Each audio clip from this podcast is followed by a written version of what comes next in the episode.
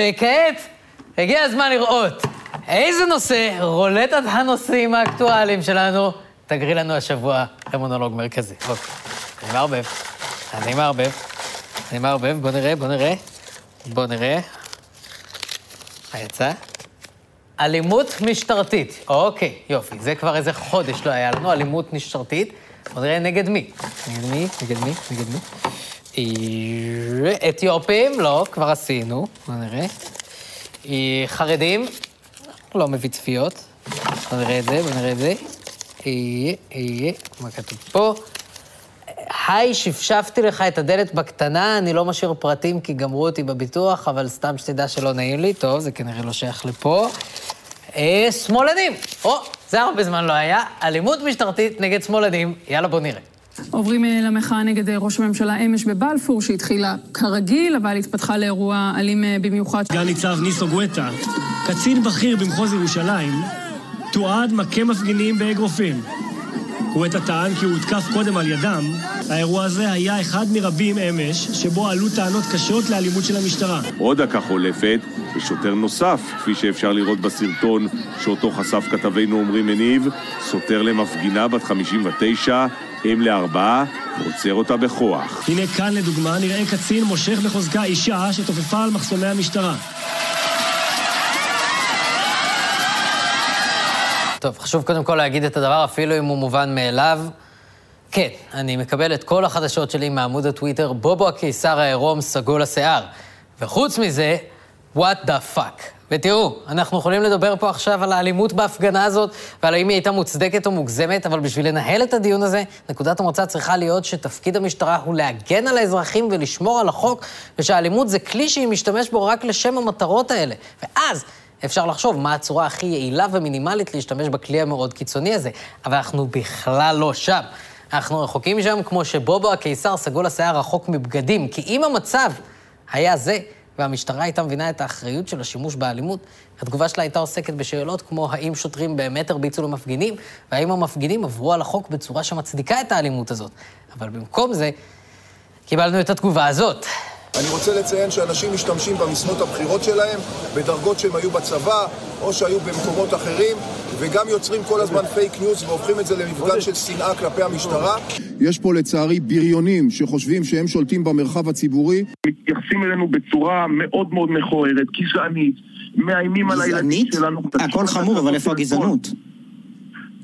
הגזענות בזה שהם אומרים, מציגים את עצמם כאדוני הארץ. אני אומר חלקם הקטן, מציגים את עצמם והם יגידו לנו לכאורה מה לעשות והם יקבעו מה יהיו החוקים והם אלה שמאיימים עלינו בקטע הזה של המשרות שלנו.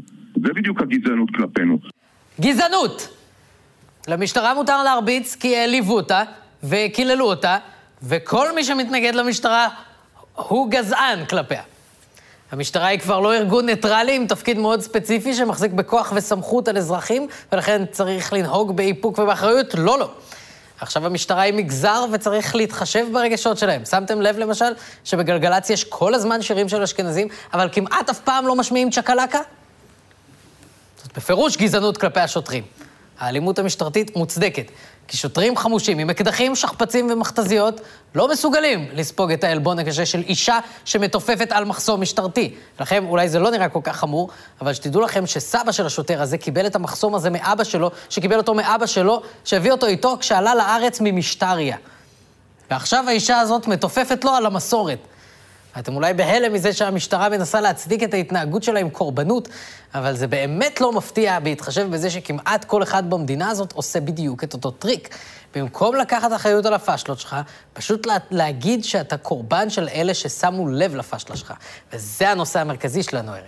וכמובן שכשאני אומר פשלה, אני מתכוון לכל דבר, מלהחטיף סטירה לאישה בת 60 ועד לשחיתות שלטונית שמאיימת לרסק את הדמוקרטיה הישראלית. אדוני ראש הממשלה, לפי סקר חדשות 13 הערב, 50% מהציבור חושבים שאתה מקבל את החלטותיך הפוליטיות על בסיס עתידך המשפטי והאישי. קודם כל, אני חייב להגיד לך שאני מתפלא שזה המספר, שהוא כל כך נמוך. כי אין רגע שאתם לא אומרים את זה. הרי אמצעי התקשורת כאן מגויסים לגמרי לתעמולה הזאת נגדנו כל הזמן. אני חושב שגם אם נקבל פרס נובל לשלום, ישאלו את השאלה מיד, מי מימן את המטוס? הרי אין לזה סוף לדבר הזה. באמת אין לזה סוף, ליכולת להמציא סיטואציות היפותטיות ובלתי סבירות שיוכיחו כמה ביבי מדהים ושמאלנים הם מרושעים. אם הוא ינחת על הירח, אז ישאלו מאיפה החללית? אם הוא ימצא תרופה לקורונה, מיד ישאלו למה לא תרופה לסרטן? אם הוא יבנה מכונת זמן ויחזור להרוג את היטלר התינוק, מיד ישאלו, רגע, זה לא יוצר פרדוקס? כי אם אתה הורג את היטלר כתינוק, אז אין לך סיבה שוב לחזור בזמן, בעתיד, כדי להרוג אותו כתינוק? די כבר, שמאלנים. תנו לביבי לחזור בזמן ולהרוג את היטלר התינוק, מספיק עם השאלות המטרחנות שלכם. אל תדאגו, אחרי זה הוא מיד יקפוץ ל-1995 וימנע את הפירוק של משינה. אגב, אם ביבי באמת היה מקבל פרס נובל לשלום, אז קודם כל הייתי דואג למנקה שהולכת לחטוף פרס נובל לשלום בראש, ורק אחרי זה הייתי שואל על המימון של המטוס. אבל פשוט שימו לב עד כמה ביבי מכור להתקרבנות, למרות שהוא לא היה קורבן לאפליה יום אחד בחיים שלו. הוא גבר אשכנזי שגדל למשפחה עשירה ומיוחסת, שמהרגע הראשון מסלול החיים שלו היה תפור להצלחה כלכלית, חברתית, פוליטית. זה בן אדם שיכול היה להיות מה שהוא רוצה, הגיע לעמדות הכוח הכי גבוהות שיש, והמכשול היחיד שהוא אי פעם נתקל נתקל בו בחיים שלו, זה שהוא לא יכול להיות נשיא ארצות הברית כי הוא נולד בארץ, ולכן הוא תקוע איתנו ונאלץ לאכול את השרימפסים שלו בסתר. שזה באמת טרגי, אבל אני לא יודע אם זה מספיק כדי להיחשב קורבן. וביקורת תמידית נגדך, כשאתה ראש ממשלה, לא הופכת אותך לקורבן, היא הופכת אותך לראש ממשלה. ואם ביבי מרגיש שהוא מקבל הרבה ביקורת, זה רק בגלל שהוא הרבה ראש ממשלה. ובכל זאת הוא מתקרבן בלי סוף, וזה עובד לו. כי כשהוא מתקרבן, הוא לוחץ בדיוק על הנקודות הרגישות של אנשים שהם באמת קורבנות של מה שהוא מתאר. אלה שבאמת נדפקו מהתקשורת ומהממסד במשך עשרות שנים. ולא רק שהוא לא עוזר להם, הוא רק דופק אותם עוד יותר. כי עכשיו כל פעם שמדברים על הבעיות האלה, הפוקוס הולך לבעיות הפיקטיביות של ביבי, ולא לבעיות האמיתיות של אנשים מישראל השנייה, שהם לא ראש ממשלה כבר מאה שנה עם וילה בקיסריה. אבל אתם יודעים מה? לרדת על ההתקרבנות של ביבי זה קל וזה צפוי, והתופעה הזאת לא מתחילה ונגמרת רק בביבי.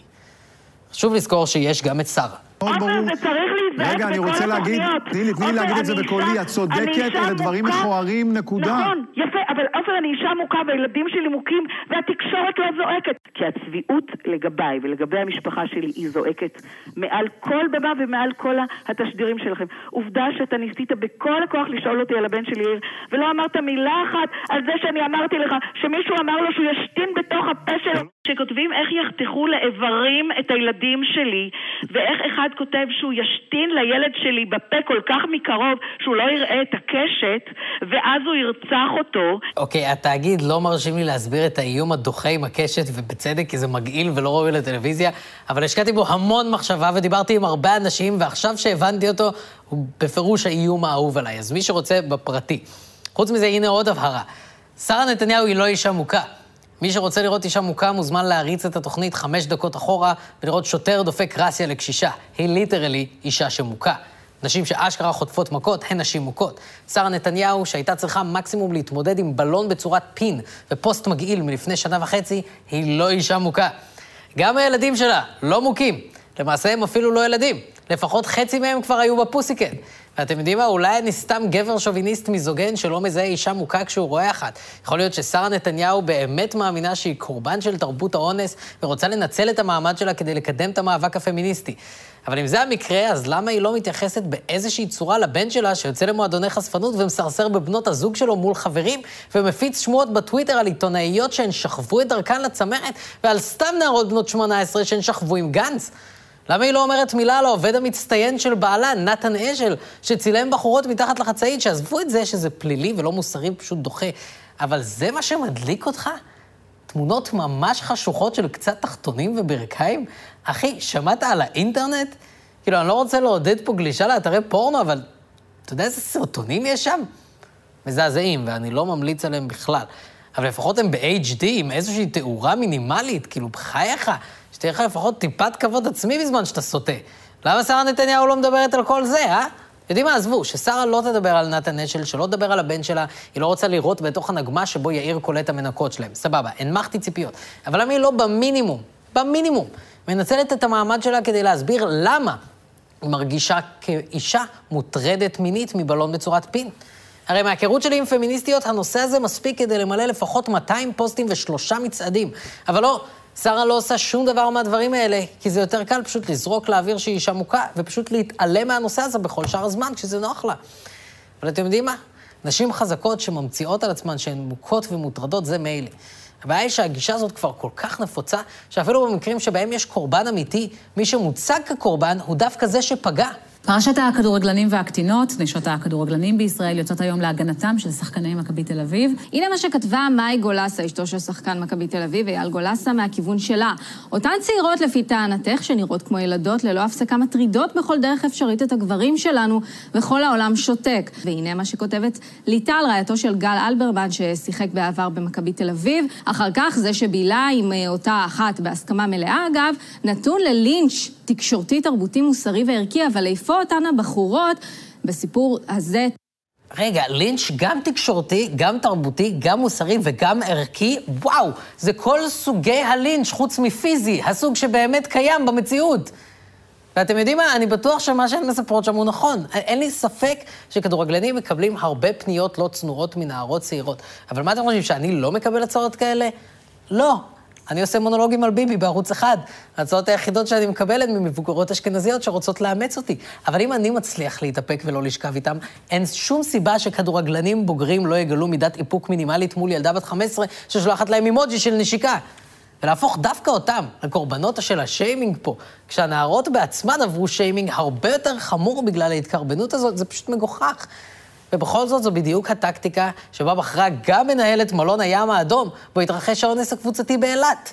אנחנו לא צריכים לקבל את כל השיימינג הזה, וכרגע מי שנפגע מכל הדבר הזה, ובמקום לפנות לאשם, שזה שאנס, להעיף את כל הרפש עליו, אנחנו בעצם, אנחנו לא מוסד חינוכי, אנחנו מקום שנותן שירות לאנשים באהבה גדולה. אנחנו עושים את זה יום וליל, מגנים על אותם ילדים.